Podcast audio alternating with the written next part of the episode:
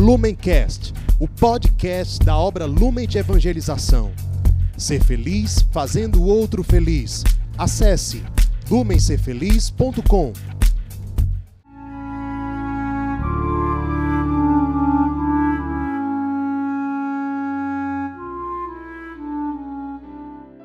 Os santos são sinais da presença do ressuscitado na história. Hoje, dia 10 de junho, celebramos o beato Eduardo Pope.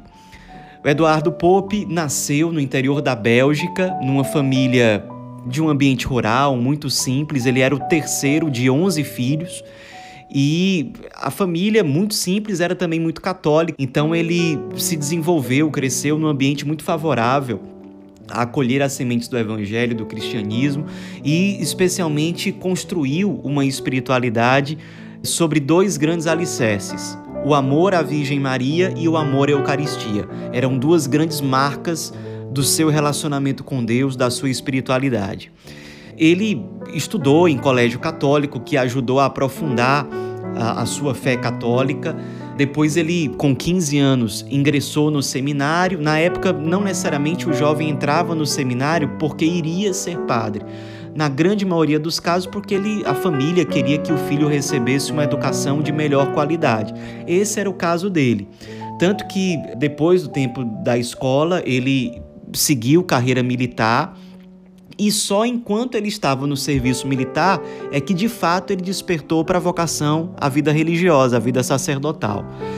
Só que aí, quando ele completou 18 anos, foi exatamente o momento em que começou a Primeira Guerra Mundial e ele foi chamado a servir no exército. Então ele passou mais ou menos um ano servindo na guerra como enfermeiro junto à Cruz Vermelha, se destacava na sua sensibilidade, na sua compaixão, no cuidado para com os enfermos ou aqueles que eram feridos por conta da guerra. No ano seguinte, ele, em 1915, ele que já tinha começado os seus estudos antes da guerra, teve que interromper.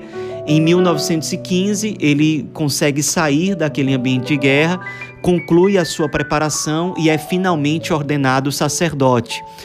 Daí ele já é enviado para uma paróquia onde ele começa a exercer uma atividade missionária muito intensa e ele era muito criativo, então muitas iniciativas que ele começava na sua paróquia eram imitadas por outros padres de outras paróquias, sobretudo aquilo que era o serviço com o qual ele tinha mais afinidade, que era a formação de catequistas.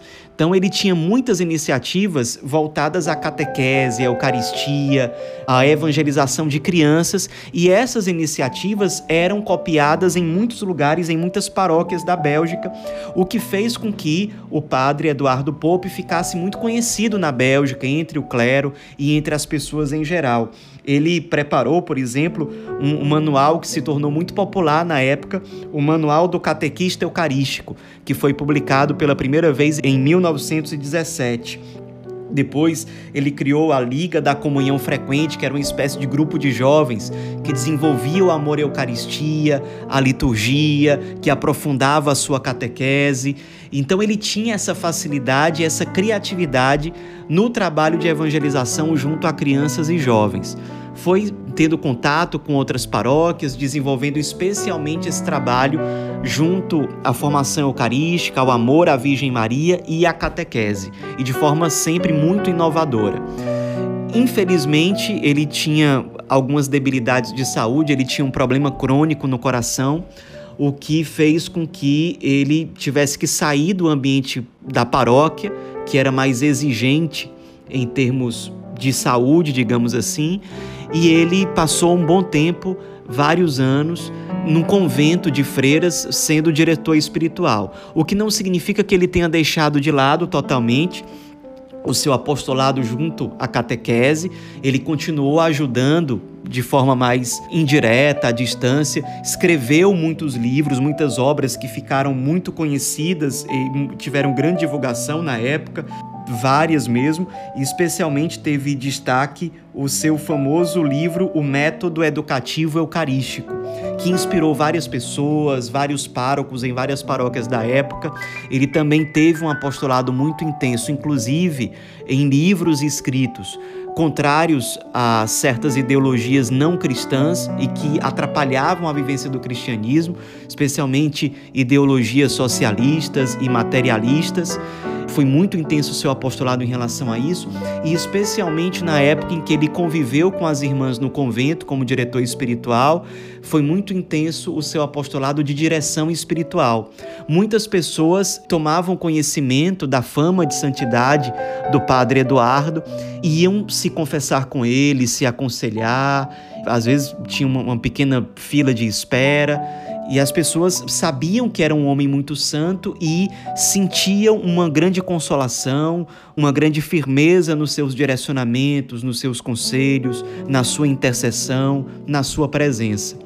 Sua saúde foi se debilitando, ele passou um bom tempo sem nem mesmo poder caminhar, sem poder se levantar, ficava 24 horas numa poltrona era ali onde ele recebia as pessoas, onde ele evangelizava escrevendo os seus livros, preparando pequenos manuais para ajudar os catequistas, para fazer com que as pessoas compreendessem mais profundamente a Eucaristia e, consequentemente, tivessem uma devoção eucarística mais apurada.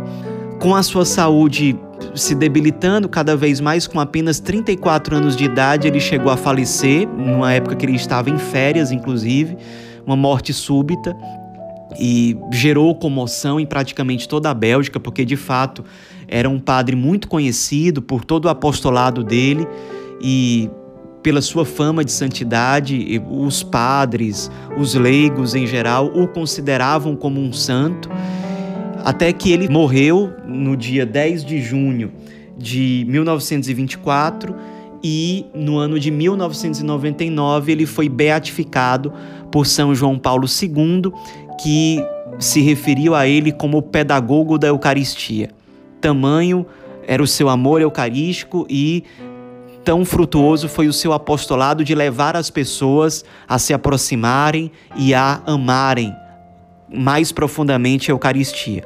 Nos esperemos nesse sacerdote santo que soube responder a necessidades muito urgentes do seu tempo, numa época muito marcada pelo materialismo e por ideologias contrárias ao cristianismo, levou as pessoas a um amor fecundo à Eucaristia, à Virgem Maria, às realidades sobrenaturais e que soube mostrar isso, sobretudo, pela sua fidelidade missionária, pastoral, pela sua fidelidade ao Evangelho e a sua fidelidade até o fim.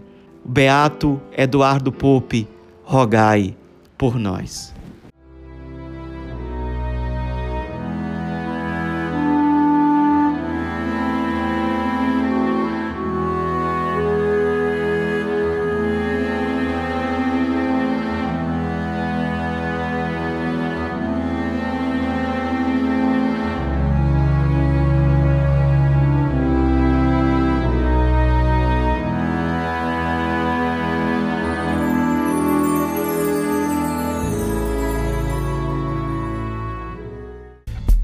Lumencast, o podcast da obra Lumen de Evangelização.